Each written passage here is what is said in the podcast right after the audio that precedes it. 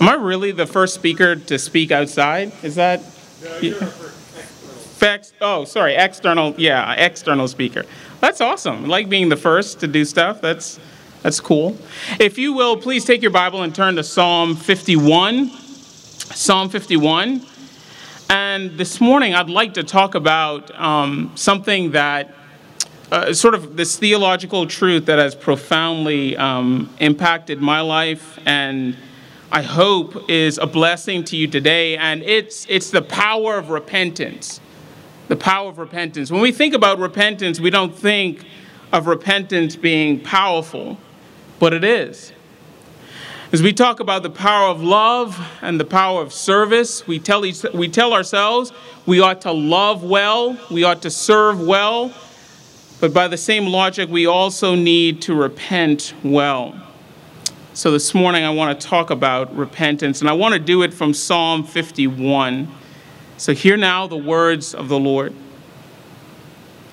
Have mercy on me, O God, according to your steadfast love According to your abundant mercy, blot out my transgressions. Wash me thoroughly from mine iniquity, and cleanse me from my sin. For I know my transgressions, and my sin is ever before me. Against you and you only have I sinned and done what is evil in your sight so that you may be justified in your words and blameless in your judgment. Behold, I was brought forth in iniquity, and in sin did my mother conceive me. Behold, you delight in truth in the inward being, and you teach me wisdom in the secret heart. Purge me with hyssop, and I shall be clean. Wash me, and I shall be whiter than snow. Let me hear joy and gladness. Let the bones that you have broken rejoice. Hide your face from my sins and blot out my iniquities. Create in me a clean heart, O God, and renew a right spirit within me. Cast me not away from your presence, and take not your Holy Spirit from me. Restore to me the joy of your salvation, and uphold me with a willing spirit. Then I will teach transgressors your ways, and sinners will return to you. Deliver me from blood guiltiness, O God, O God of my salvation, and my tongue will sing aloud of your righteousness, O Lord. Open my, open my lips, and my mouth shall declare your praise. For you will not delight in sacrifice, or I will give it. You will not be pleased with a burnt offering. The sacrifices of God are a broken heart, a broken and contrite heart, O God, you will not despise. Do good to Zion in your good pleasure. Build up the walls of Jerusalem. Then will you delight in right sacrifices, in burnt offerings, and whole burnt offerings. Then bulls will be offered on your altar. All flesh is as grass, and the glory of man as the flower of grass. The grass withers and the flower fades, but the word of the Lord shall endure forever. And this is the word that will be preached unto you. Amen and amen. As was mentioned, I have four children. Um, they are joy and a delight. And uh, frequently, I love to take my children to the park. And um, several years ago, I took my children to the park and I took a book along with me because typically when I go to the park, I let them play and then I read. That's the arrangement that we have. I don't disturb their playtime and they don't disturb my reading time. And uh, it's worked well for my family. And so here we are on the playground. I'm trying to read and they're playing. And for about 30 to 45 minutes, a scene began to play out that plays out on most parks wherever you go. As the children are playing with each other, one of the, chi- one of the children typically hits the other child, and there's a hue and cry. And of course, you know, let's say Johnny hits Sally and Sally's upset, so Sally runs to her mother and says, Hey, Johnny hits me. And so, you know, jo- Sally's mother goes to Johnny's mother and say, Hey, your child hit my child. And, you know, they look at each other and say, Okay, say you're sorry. Say you're sorry. And this kept happening for about 30 to 45 minutes. Constantly, uh, this scene was being played out. One child would push another child down, and a parent would come over and say, You need to say you're sorry. And of course, my children did the same thing. You know, they were running around and playing, and my child tripped another child and remorseless. And then I go over there and I say, Hey, please say you're sorry. And what I began to notice is that we were teaching our children to say sorry but we weren't teaching our children to repent. You see, there's a difference between saying you're sorry and saying or and repenting. To say you're sorry simply means to acknowledge that you have done something wrong at best. At worst, to say you're sorry, you're just saying it to get out of trouble. And to me, that's what these children were doing. They just did not want to get into trouble, so they say they said that they were sorry. But we weren't teaching them how to repent. Because re- repentance is a disposition of the heart. Repentance requires the power of the Spirit. If I were to put it in another way, we weren't teaching them heart transformation, we were training them in behavioral modification. And you know what I've noticed? That the cumulative effect of that is even as adults, as we get older, we learn how to say sorry really well. Right? I mean, if you get older, you know, and you get famous, you get a publicist and you do something wrong, and the publicist writes this wonderful apology letter, and it's always to say you're sorry but it doesn't do anything to your heart. And by virtue of that, it doesn't really change your behavior because what I noticed on the playground is that the kids continue to do what they were doing before. They were continuously being mean to one another, they were continuously pushing each other down. But what they weren't doing is thinking about how their actions impacted someone else. And what they weren't doing is thinking about how they could change their hearts and their minds away from these sinful patterns toward a pattern of glorifying God. And I have to say, to my shame, I wasn't doing that as well. I was not teaching my children repentance. I was just teaching them how to say, I'm sorry. what I want us to do today, briefly, is I want us to look at Psalm 51 and kind of walk through it so we could see the power of true repentance and not simply learning how to say sorry well. And David illustrates that beautifully in this passage. So, what I want to do is, I want to look at the direction of repentance. I want to look at David's desire in repentance. And then I want to look at the deliverance that comes from repenting. First of all, the direction of repentance. If you look at verse number four, David makes this statement. He says, Lord, against you and you only have I sinned and done what is evil in your sight. Now, if you know the background of Psalm 51, you'll know that this statement by David in verse number four is absolutely scandalous. Really, David? You only sinned against God? I could imagine Uriah's family saying something completely different. No, you sinned against us. And I imagine that um, Bathsheba's family said, would say something a little bit different. No, no, David, you sinned against us. And I imagine his military leaders would say something a little bit different, or even the people in his kingdom would say something a little bit different. But here, David is saying something that's so audacious. He said, God, in spite of what I did, I realize that my sin ultimately is against you. And so he asked God for mercy. He asked God to act in accordance with his steadfast love. And he asked God to forgive him of his trespass. Why? Why is David doing this when it's obvious that he sinned against so many other people? Well, the reason why David is doing this is because David realizes something that we don't often realize and it's this. David understood that for something to be sinful or wrong, it has to be based on an objective moral standard, and that objective moral standard has to come from a transcendent God. You might say, well, Pastor Dennis, how did he know that? Well, the reason why he knew that is David was a king. It was his job to adjudicate matters in his kingdom.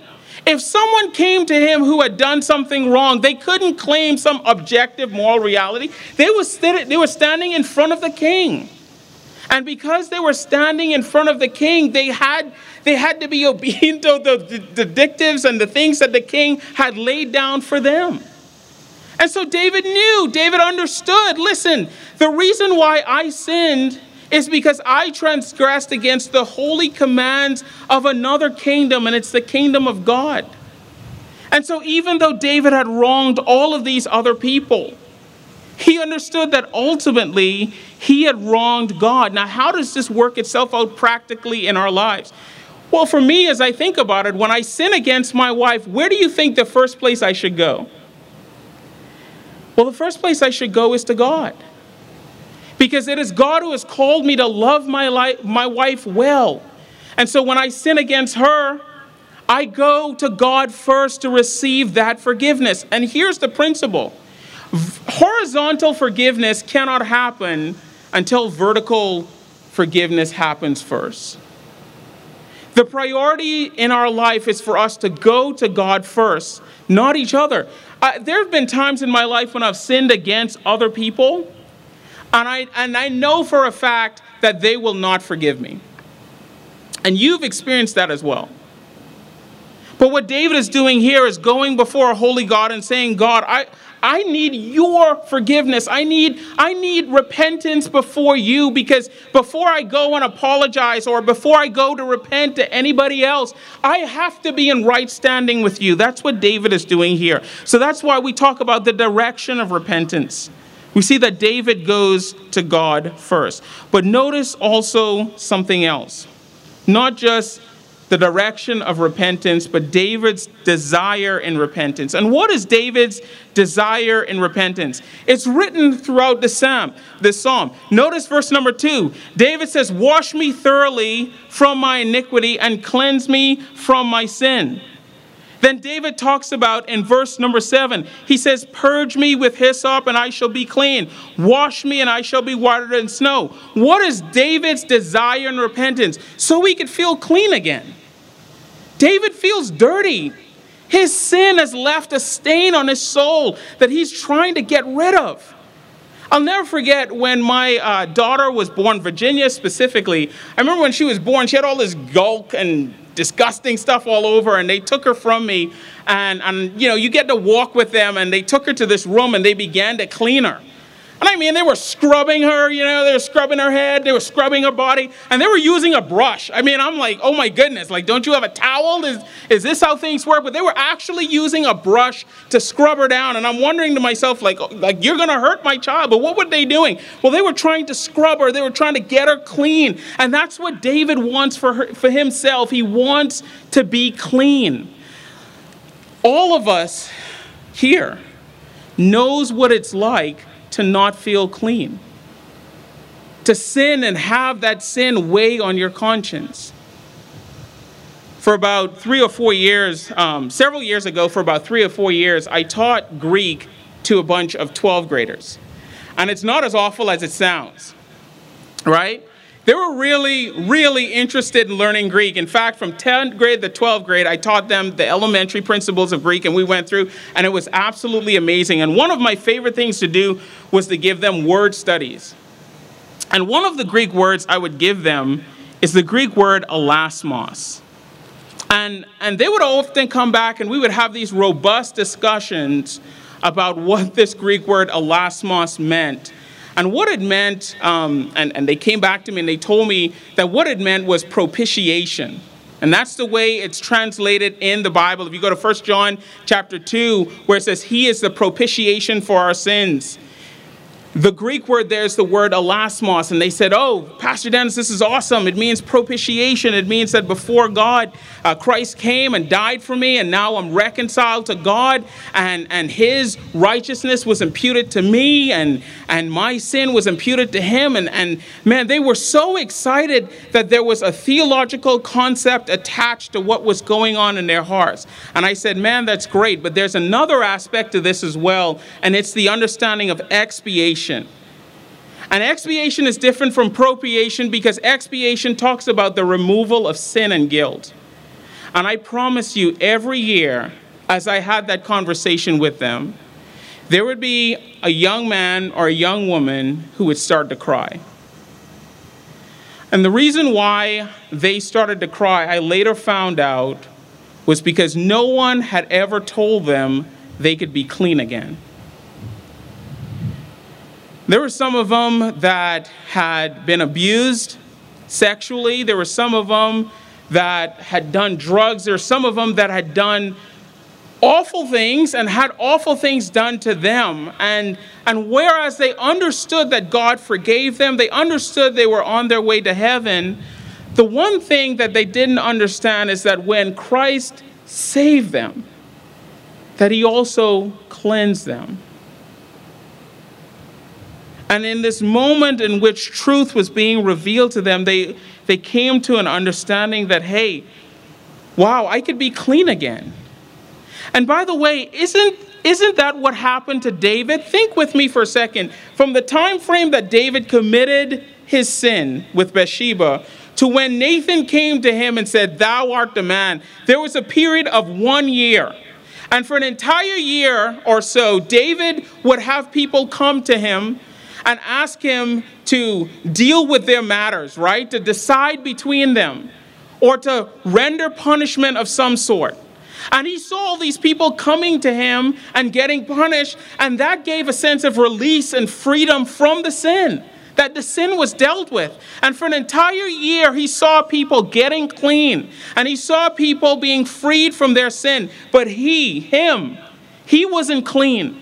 And the most freeing thing in the world to David was to have Nathan come to him and say, Thou art the man. Because for the first time in a year, David was ready to feel clean again. The weight of that sin was so much upon him that David said, Thank you, Jesus. Thank you, Lord. And he wrote a psalm commemorating that. Finally, I'm clean again. This is my desire before you. Notice also, not just that David's desire is to be clean again, but why is it that David desired to be clean again? What, what, what does cleansing do for you and I? Well, this deliverance leads to restoration.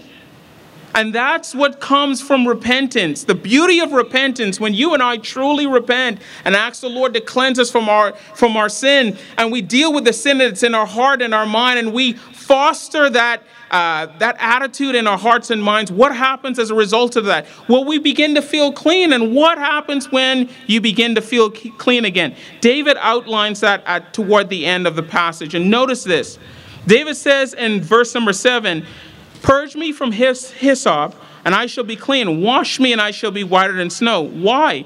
David says in verse number eight, Let me hear joy and gladness again. Why does David want to feel clean again? So he can get his joy back. David's life was completely joyous because of sin, because of the stain of sin, because he had to carry the sin around. David says, Look, I am completely joyless. Now, David could have been happy, but he didn't have joy. And what's the difference between happiness and joy? Well, happiness is just built on external stimuli. If things are going good around you, you feel happy. But joy is a, is a distinct disposition of the heart that's settled upon Christ. That regardless of the situation that's going on around you, you still have this settled disposition toward loving and trusting in Christ. And David says, That's completely gone. I've lost my joy. And here's the thing about joy you cannot fake it. Either you have it or you don't. And here's another reality nothing kills your joy like sin. You ever wonder why so many people around you are unhappy? In part, the reason why so many of us are unhappy is because we haven't learned the blessed reality of repentance and a desire to be clean in everything we say and everything we do. But not just that, Notice with me in verse number 11. David says, Cast me not away from your presence, nor take your Holy Spirit from me. What's David saying here? David is saying, God, I miss being close to you. I miss being in relationship with you. Why? Because sin separates us from God. It dulls our awareness for who God is. And David is saying, God, I want that back. I have no joy in worship because I'm carrying the sin.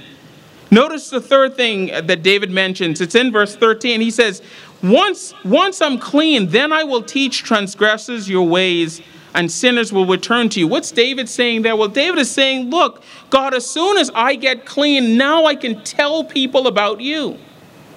Now I can actually share the good news that you've done for me. Now I can teach people your word. It's very difficult for you to teach people God's word if you're living in sin and you're not repenting before God.